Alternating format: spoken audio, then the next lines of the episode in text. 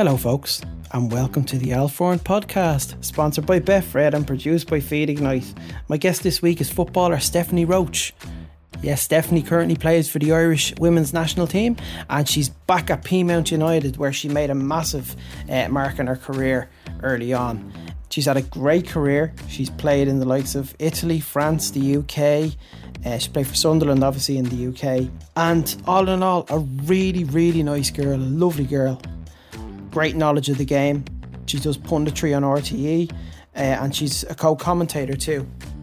So I was really, I was, it was a pleasure to have Stephanie on the podcast, and of course that goal, that goal she scored. Firstly, she put you know the women's game on the map uh, by scoring that goal, and for it being nominated for a Puskas Award, it was just a big it was it was a massive moment for the women's game. And you know, we talk about the women's game now and how much it's progressed over the years and how it's getting better and better every year. And it's really it's you know, it's it's it's positive. It really is positive and it's great to see. It really is. Especially with me having I have a young daughter, you know, and I hope to see her in a couple of years watching the women's game, you know, with the passion, the same passion that I watch the men's game as well. You know, I'm following the women's game at the moment with the Man United team, and they're they're fantastic. They're doing great. So it's it's really great to see, and um, just had such a great time with Stephanie on the podcast. She was fantastic. Uh, she's obviously a Man United fan. We talk about Man United as well. We talk about Ole and the current team, and yeah, just a lovely girl. And uh, what a goal! What a goal that she scored. She deserved to win, in my opinion. You know, that's that's my opinion about it. But um, yeah, I really hope you guys enjoy this. And it is the Al Foran podcast. Stephanie Roche Game on. Get £30 in free bets from Betfred when you sign up and stake a tenner. Football, racing, rugby, boxing. Betfred have markets available on all of the biggest matches, races, fights, and more. Download the Betfred app from the App Store or Google Play Store, or sign up through betfred.com. Game on! 18 plus begambleaware.org, UK and Northern Ireland only. First sports bet of £10 and over in one transaction, settled in 60 days. Odds evens, brackets 2.0 and over, £30 free bet paid within 10 hours of bet settlement, 7 day expiry. Payment restrictions apply. SMS validation may be required. Full terms and conditions apply. Please gamble responsibly. I'm delighted to be joined by Stephanie Roche. Stephanie, thanks so much for coming on. I really appreciate it. Um, do you know what, Stephanie? This is disgraceful on my part because we've had this so far. You're the first female guest we've had in a in this oh, season so far. Yes, I know. I know. Be on having me up. I, I know. I've I've it's I think it's with my content. My content is so kind of directed at the male audience that I kind of have a, a, a small female audience. I need to do more impressions of like you know the Kardashians and the Kate Winslets and the Kate Hudsons and the Jennifer Anistons. I think I need to just pick up on that. now I'm really happy to have you on, and um, how obviously we were talking before we started recording. How have things been for you so far in the pandemic?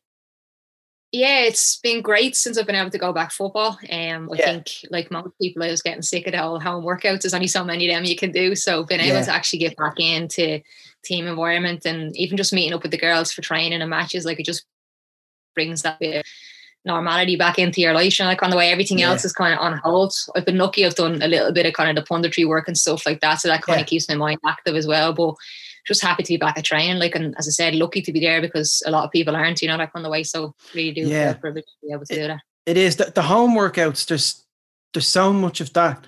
I suppose people can take. You know, I I I'm looking at the gyms. I'm so eager to just get back in there because there's no better feeling than being in a in a gym. It's better stimulation than having the odd few little weights at home and having to kind of look at a screen or whatever. And you know, it's just yeah.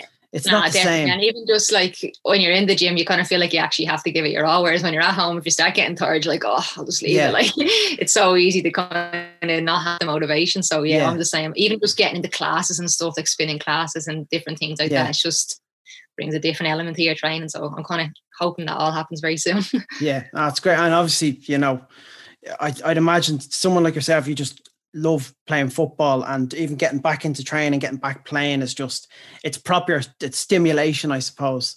As yeah, well. definitely, yeah. definitely. Like and as I said, like it's I'm, I just feel so lucky that we're able to do it because there's so many people. Mm. Who are. And we played we played a match last night with the Irish home base, like yeah. out in Abbotstown, and just to be able to be out, lovely evening, kicking a ball, playing yeah. a match, like you're coming off the pitch, kind of going, I'm so happy that I'm able to do that. Whereas before in the past, you would have just took it for granted, and I kind of yeah.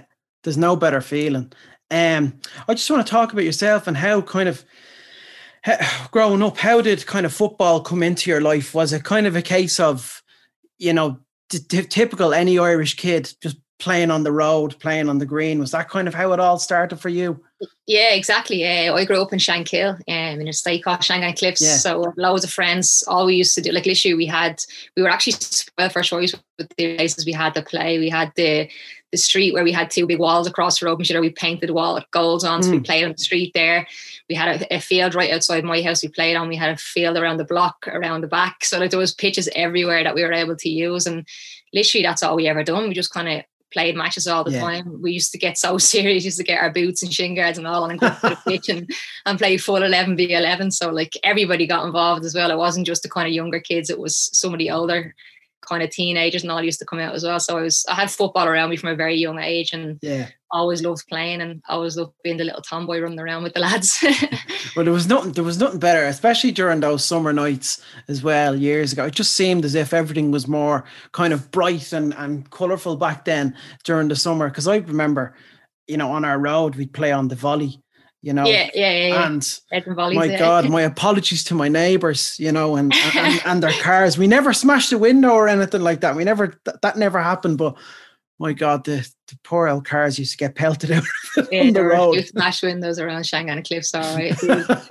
Scarfers around the estate running to get away as fast as we could. But yeah, no, it was always we always ended up having to get together and pay for it. But no, it was it was great. And as I said, just growing up and having that around me all the time helped obviously kind of build my love for football and maybe want to play again for as long yeah. as I have been playing. So that's where it all started. Yeah. Yeah, absolutely. And I've obviously the road I grew up on kind of, I suppose it's, we're all grown up now and I don't obviously I, don't live there anymore, but I don't see the kids playing on the road or playing even on the big green, which is two minutes away from us. But now we, I kind of, we moved to this new estate myself and my fiance Alison and, and our little baby Sophia. Um, and it's a, it's a young estate full of kids but now i'm seeing all the kids on the green playing football and it's just great to see.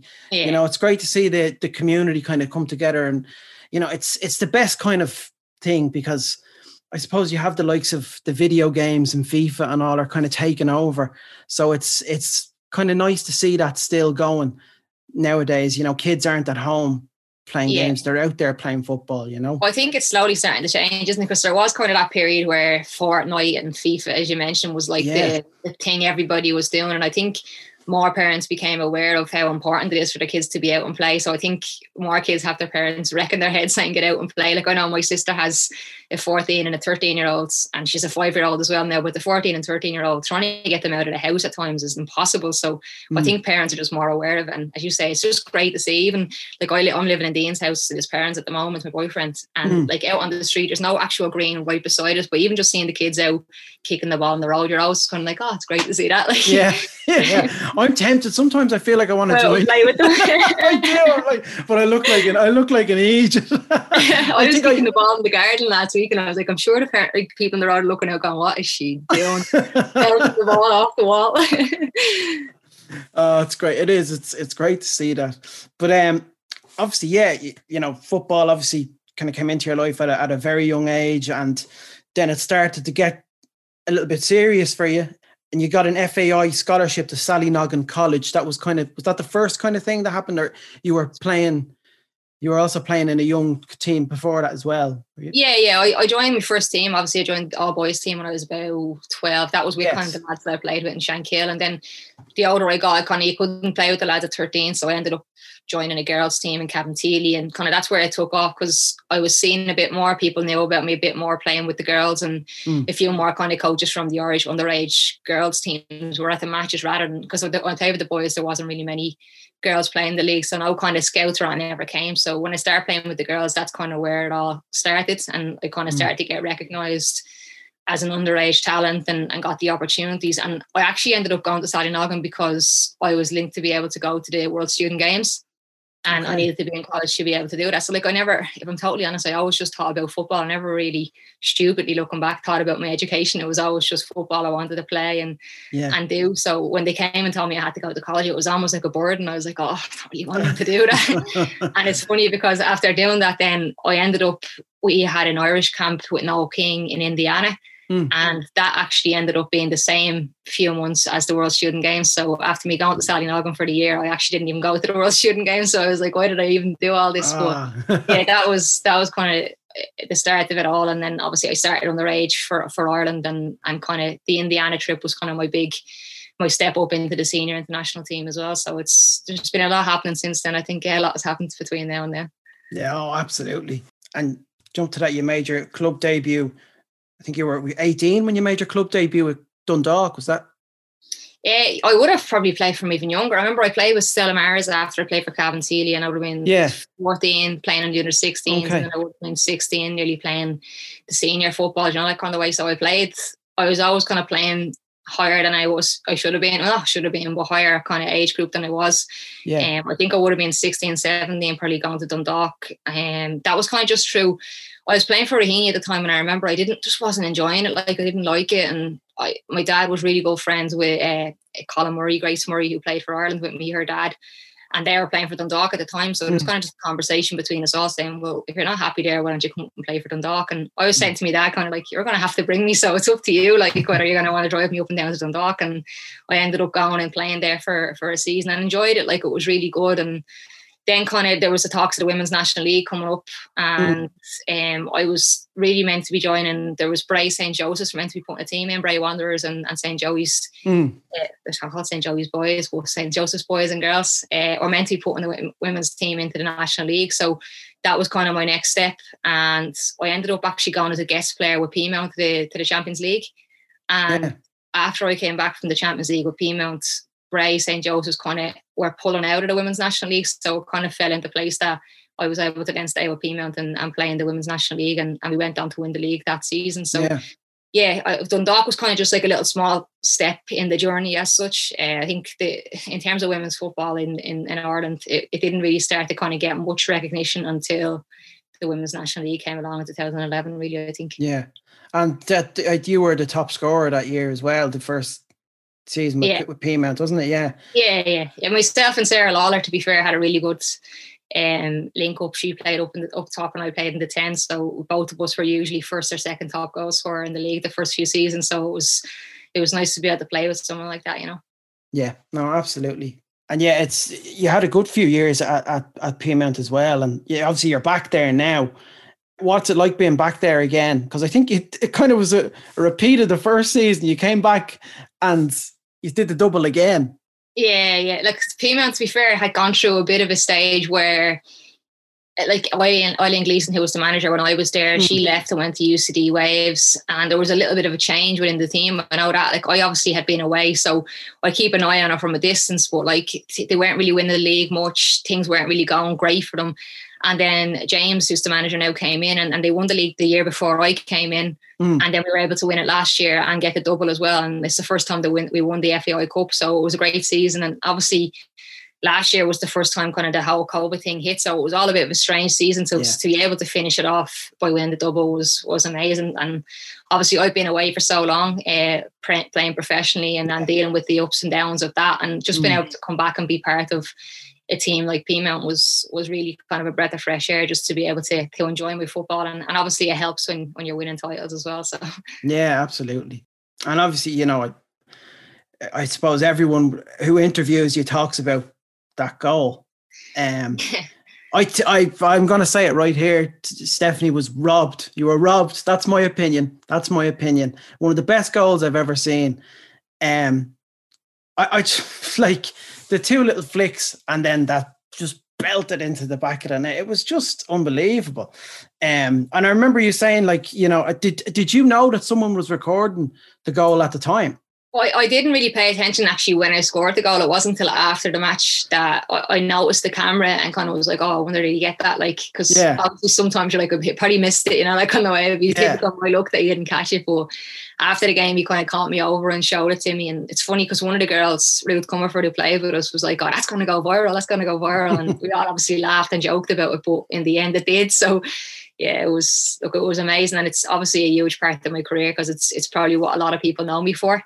Mm. But obviously, I was I was quite lucky that it got caught on video first, and obviously for it to take off the way it did was just nobody expected that. Like, well, not only that, I know you'd say it's good for your career, but from a general standpoint, it was great exposure for the women's game as well.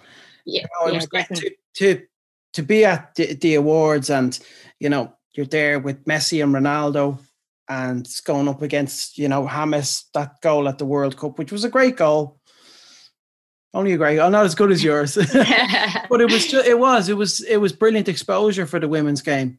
Yeah, no, definitely it was, and that's kind of what I tried to do when I did kind of get nominated, particularly here in Ireland, because no one really knew about women's football. I think anybody who ever reported on it was reporting on it because they felt they had to, and it was mm. kind of it was the start, kind of around the start of the league, and not many people really cared about women's football. Thankfully, it's it's come on quite a bit since then. So I just really tried to as you say, give it as much exposure as I possibly could. And as I said, I, I never ex- expected.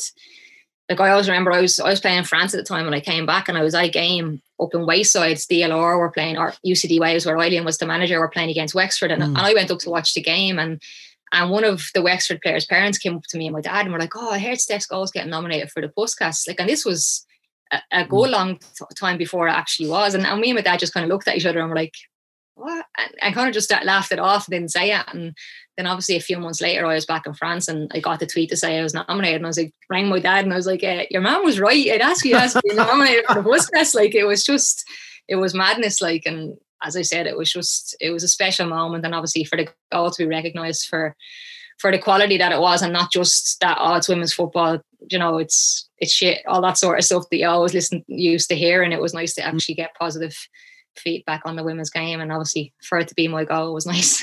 yeah, it was. It was great.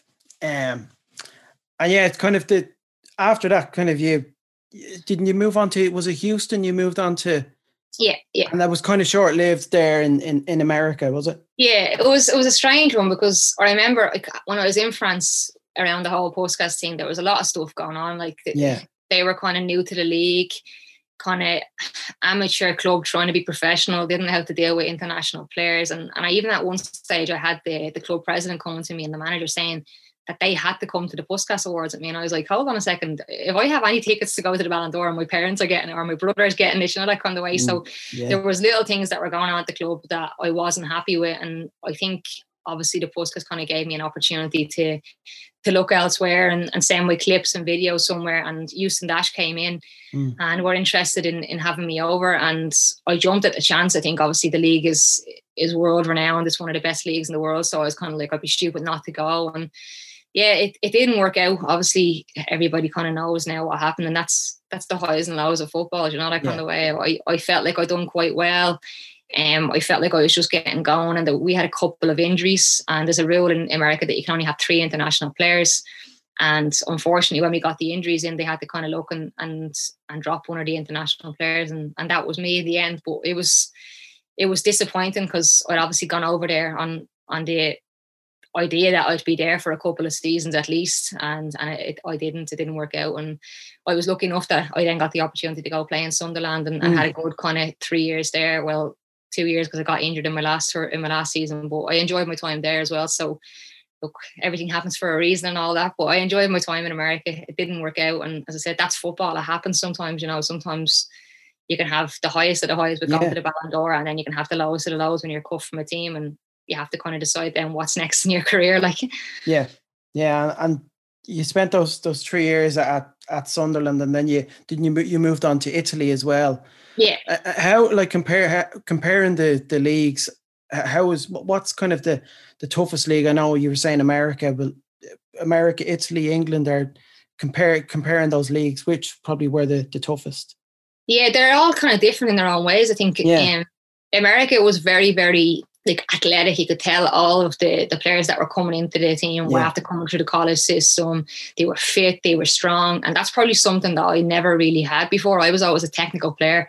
I was always good on the ball. I was I was always quite fit, don't get me wrong. But mm. the whole like I remember going into training and, and in preseason and it was just I didn't see a football for like the first few weeks and I was like, what is going on? Like just complete yeah military training type of thing. Like, and that wrecked me. Like, my, I, I remember I pulled my quad the first few weeks and was playing through that, kind of trying to get on with it. And I think yeah. that was kind of the biggest, I suppose, shock to my system was that like it wasn't just about going out and playing football and enjoying it. It was kind of like there was so much more work going into it. Mm. But like the the NWSL was really physical, athletic, as I said. But I think England for me was probably the best league just in terms of that, yes, all the players were kind of on full time contracts, so they were kind of yeah. able to fully focus on their on their football. And um, I think it was tactically and technically a very good league, as well as the players being kind of in very good physical shape as well, if that makes sense. So I think England for me was probably the best league. France, I think, had the ability to, to definitely progress, and Italy was the same. I think with the likes of Juve and uh, AC Milan, Inter Milan kind of coming in last last season, the season before. Mm. That'll definitely help that league progress because obviously the big names teams will obviously uh, attract the big name players that come and play in the league, and that can only be better for it. But I think England, the time I was there, was booming as well. The English national team had just come back from Canada where they finished third and had a really successful tournament. So the turnout at the games and the level of the games was always very good. So I think from my own experience being there and the times that I was there, England was probably the best league I played in. Yeah, I think as well. I mean, looking at it, it's it really is progressing every year, especially in England. I mean, I'm obviously I'm like yourself. We're both Man United fans. But I'm following the women's team as well, and they've kind of just broke onto the scene, and it's it's great to see, and it's getting a, a lot of attention. And of course, obviously, we had the recent World Cup with with the USA winning it with you know, yeah, uh, Megan Rapinoe and you know all of that squad. You know, so it is. It's it's great to see it getting more attention. Yeah, know? definitely. I think even even with Man United, like obviously this is only their first season. I think in the in the WSL, they obviously played in WSL too beforehand and they're obviously kind of being pipped to be title contenders. Like they've had a really mm. good season this year, and and that's kind of as I mentioned in Italy, when you have teams like Manchester United, you're going to attract the best players in the world to come. Your Christen Press has gone in there, Tobin yeah. Heath, like they're players who are world renowned, and it just brings more attraction to the league. And I think the WSL and the FA in England have done a great job in endorsing the league and endorsing the teams, and, and as I said, just attracting the best players around the world to want to come and play in the league, and that's always going to make the standard always going to make the viewership better, you know. Mm. So it's it's all gone the right direction. So long may it continue, and, and hopefully Ireland will follow suit very soon and start trying to put a bit more of a, a professional spin on the league here. Touch wood, absolutely, yeah. And obviously, yeah, we talk you you returned to Peamount, you you won the the, the double again with with Peamount, and that was probably a great feeling for you as well. You know, coming back to kind of the the club where you kind of made your name in in Ireland. So that was probably yeah. a, a, nice feeling. Yeah, definitely. And like to be honest, I, I, I, said to you, I had my injury at Sunderland my last season, and it took me a little while to come back for. I ended up being yeah. out for nearly eight, ten months, and I went to Italy probably at a time where I probably shouldn't have went to Italy, but the pressure was kind of on the international stage to be playing professionally. So I went to Italy, and, and it was a bit of a disaster in terms of the whole club was run the wrong way. I wasn't getting paid there were a lot of issues wow. off the pitch that that people wouldn't even believe half of the stuff that went on. And I kind of came back and had a couple of stop start things with niggles I was getting. I had a calf issue at the very start of the season, a hip injury, like just little niggles that I was getting because it was so stop start with COVID and we weren't really getting a good run of games and yeah. everything was kind of all over the shop. So for me, I really kind of only start getting going towards the end of the season. I mean, I think I had my first kind of three games in a row running into the league final or to the cup final. And I think I played really well in that game. I think I was able to show that I'm not not just not done just yet. You know, like yeah. I, I played well in the game. I scored two goals. I got player of the match. So for me, it was just eh, as much as as silly as this might sound, it was almost like a reminder to me that I still have it. I can still do well. And yeah. it gives you that little bit of a confidence boost going into this season. And, and I've started well again. So I just feel like that game really kind of gave me the the push to kind of keep going and keep the faith and, and persevere and keep going. So it was, as I said, it was a nice way to finish the league to or to finish season to get the double and and for me own my own personal sake, it made me feel like I I was still an important player, if that makes sense. yeah. And I think the most important thing about it is is the fact that enjoying it. You yeah. know, enjoying playing. That's that's more I think that's more important than yeah, okay, you want to go out and you want to prove a point, but if you enjoy it, that's yeah, exactly. That's, that's, that's the best battle, isn't it? Yeah. And I think like it's funny because I know I was in Italy and I said to you before about France, like so many, like you're playing at a professional level, but sometimes some of the teams are very, very far from professional and people don't mm-hmm. understand that the, the, different things that goes on in the women's in the women's game. I think if you're playing for the likes of Arsenal, Manchester United, Man City, they have high standards, but yeah. unfortunately some of the lesser teams, they have people on the teams who who don't really have the professional elements just tied down just yet. I mean, so there's a lot that goes on in women's football that people don't actually know about. And for me personally, I've had to do so much positive work on the women's game that it can be difficult for me then to come out and kind of be negative about it, if that makes sense. So for me to be able to yeah. just come back to play with people and and enjoy it, it's it's been really important the last couple of or the last year. So so I'm just happy to be back enjoying it. Yeah, well, I think as well. You're as far like you're a great ambassador for the game in general and the women's game. So you do your punditry on RTE as well, um, and I just as well. I just want to talk about a quote that I heard from. I seen that you liked it on Instagram. I liked it as well because it's Laura Woods, and I, I've known Laura Woods for a few years, and she's she's brilliant. And she said she said this just about about women in football, and it was just such a great point, and it calls out all of the kind of idiots, I suppose. She said, "What is what is it about football that people can't accept something if it's coming out of a woman's mouth?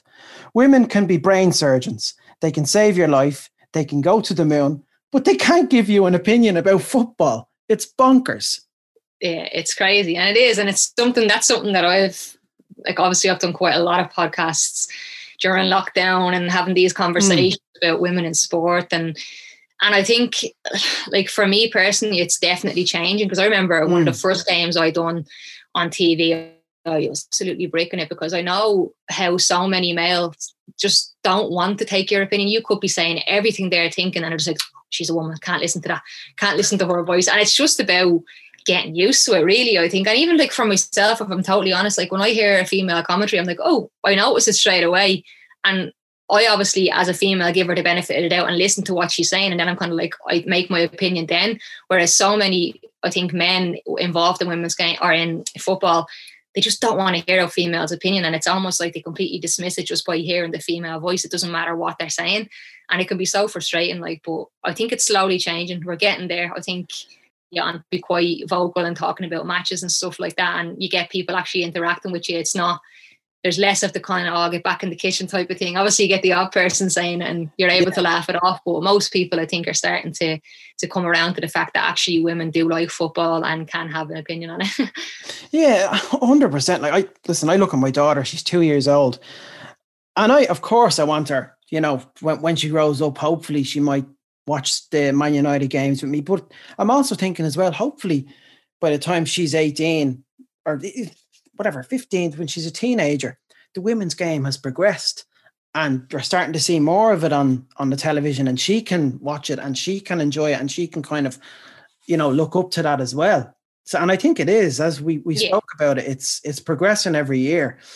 And um yeah it is. It's great to see the female pundits uh, like yourself and, and many others in the uk as well on on the like the likes of bt and sky it's great to see it you know, it really is because, you know, they know more, like you know more about me. You've played competitively. Football has been in, you know, has been a huge part of your life, you know. So that's, I think yeah. people, I think, you know, men who kind of have that opinion are a bit, you know, a bit silly, you know. Yeah. I think as well, like, obviously, uh, so happy to see women getting an opportunity. And I think like there can be like I remember um, one of the girls in England getting a bit of stick, Karen Carney, about mm. what she said about Leeds and those people absolutely slating her. And like I'm not against people having an courage, you know, not agreeing with what I say, but it's when it comes down to the fact that it's a woman, that's where it gets a little bit like annoying because you're not actually annoyed with her opinion. You're actually just annoyed with that. It's the fact that it's coming from a woman, if that makes sense. Or if they're saying the wrong thing that you don't agree with, it comes back to them. Well, she's a woman, doesn't give it hasn't got a clue.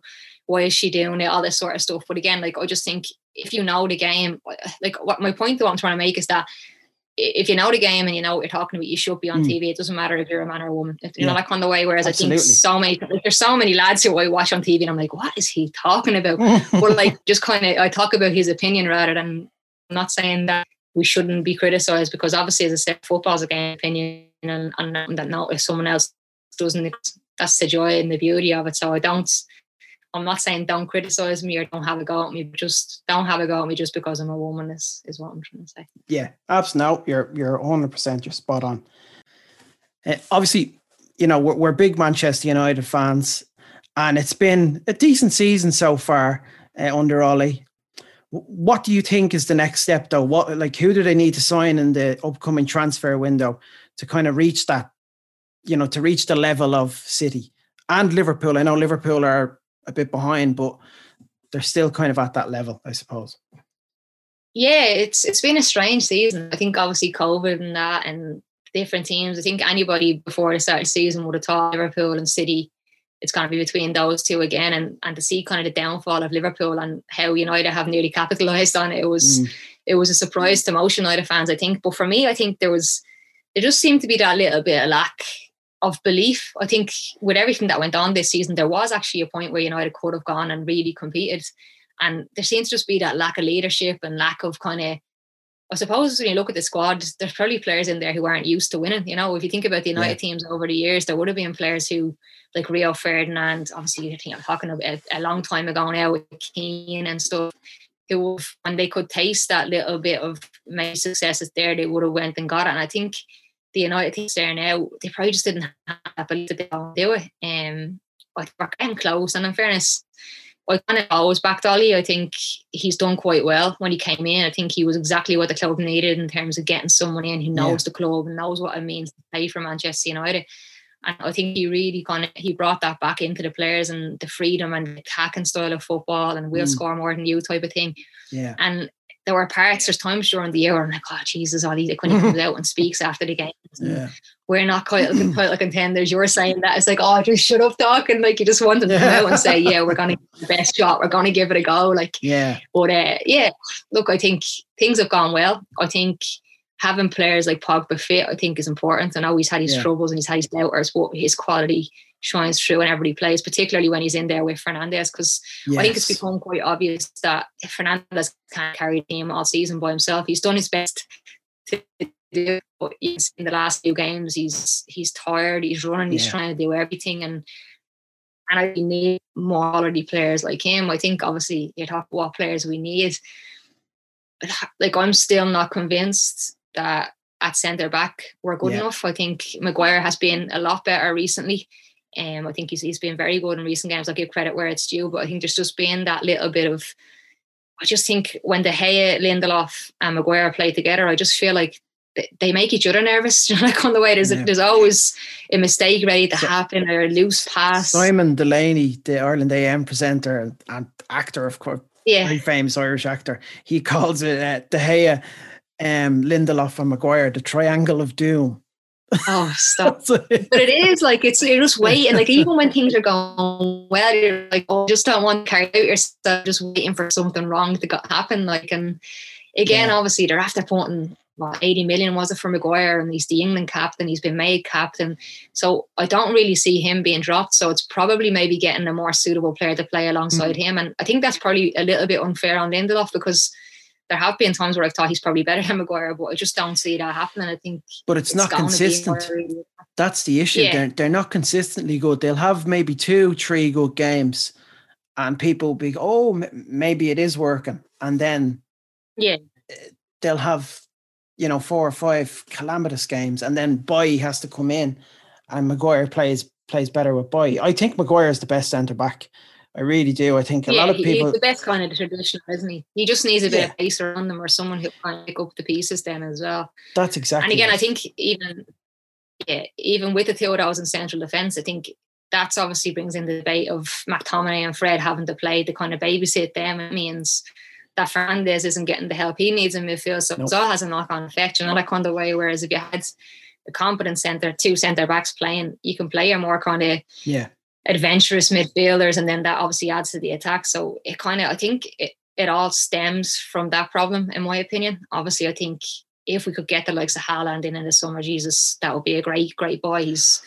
unbelievable. But yeah. I think we're going to be competing with with the likes of City and and other teams like so. It's going to be hard to to not to nail him down. But obviously, but, I'd love to see players like him at the club. Like I don't know if you recently seen um, Mino Raiola's quotes, who was also he's Paul Pogba's agent, but he's also yeah, Erling yeah. Haaland's agent. He said he doesn't want to deal with Man City. Um, he doesn't give a an FUCK anymore if he if he if he doesn't deal with Man United. Um, guy's just a troublemaker, I suppose.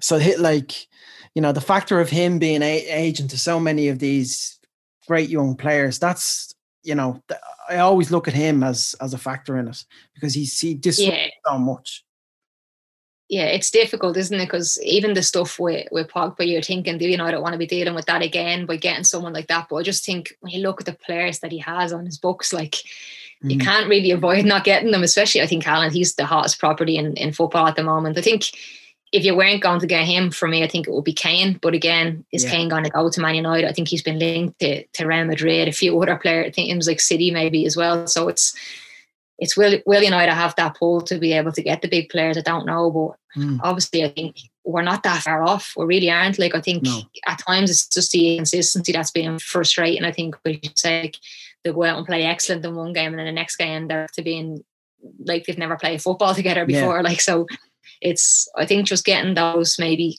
couple of quality players in to tie things together. I think mm. it could be a good season next season, but it's just about whether we can draw those players in. Yeah, and the overall foundations at the club have been greatly repaired as well since Solskjaer came in. You know, the the academy is thriving at the moment. Some of the young players coming up look unbelievable. And um, you've Garner on loan at Nottingham Forest. You have you Amad, you have Hannibal Mejbri. So there's some great, really exciting young players coming up. And you didn't hear much of that when Mourinho was there.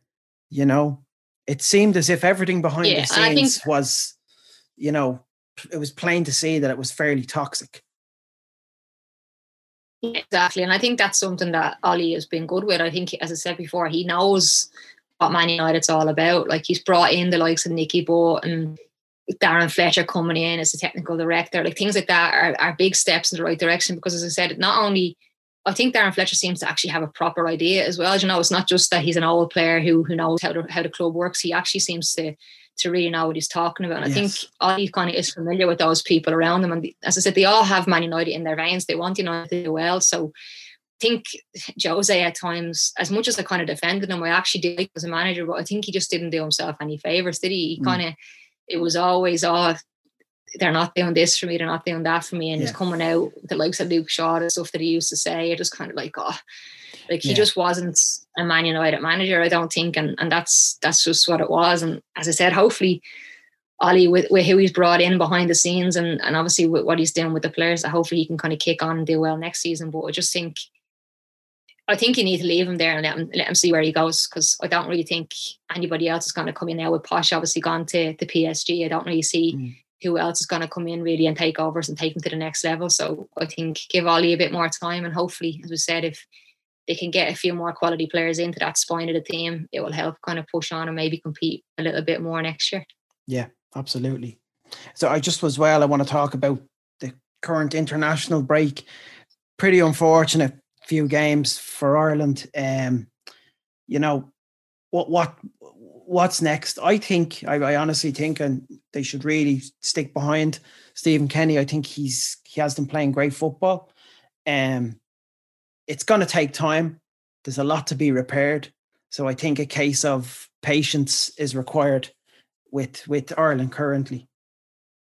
And I agree. I think like I've obviously been around football. I've been around the FAI for yeah, the course, of 20 yeah. years. I've seen how far free women's football obviously has come, but even just yeah. there's so much that has gone wrong in the past, so much that wasn't done when it should have been done, and now it's falling at Kenny's feet. You know, like on the way, I feel like he has come in at a time where we're coming to the end of kind of our such a difficult Robbie time. Brady, like James McLean, like these mm. players have have kind of played at the highest level in the Premier League. They were to the squad, and then you've got young players coming through who are new to kind of international football are has to play a different style of football. There's so many different aspects that Kenny's had to deal, with. and I think a lot of the problems with the international teams stem from further back. It's not just this. So yeah. we need to give him time and try and give him a chance to implement his style of play, what he's trying to do.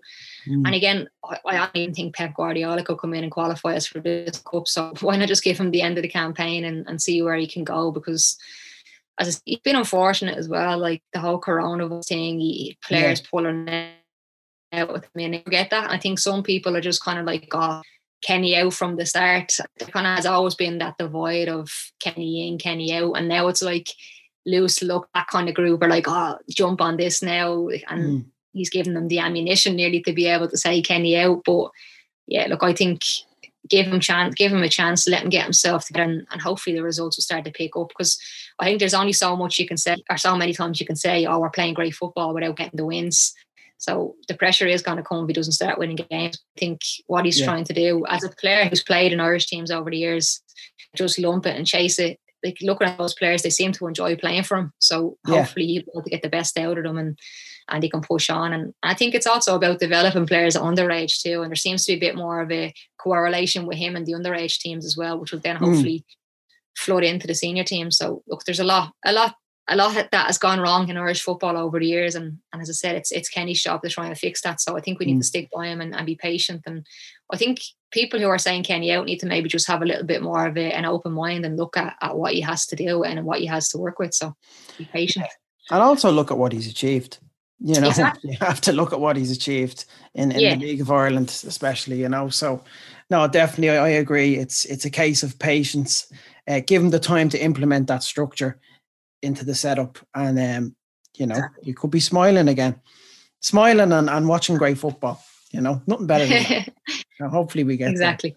But uh, Stephanie, honestly, I, I want to thank you so much for for coming on. Um, you know, it's a great pleasure, and you know, it's you're a great ambassador to the women's game in this country. You know, so it's very, very, very proud to have you on this podcast as well. So yeah, thank you so much for coming on and um, no hopefully, hopefully, all will be well in the next couple of months, and COVID we'll be able to see fans back in stadiums for the women's games, for the men's games, and football together. Yeah, yeah. There's nothing better. I mean, football brings a smile onto everyone's face. So, absolutely. Thanks for having me. I enjoyed it. No problem, Stephanie. Take care. Build your own unique bets and get the odds instantly with Betfred's Pick Your Punt Builder. Corners, cards, goal scorer, and more. They've got them all. Download the Betfred app to build your own unique bets with instant odds. 18 plus begambleaware.org. Singles only. Pick Your Punt Builder is available on selected matches at Betfred's discretion.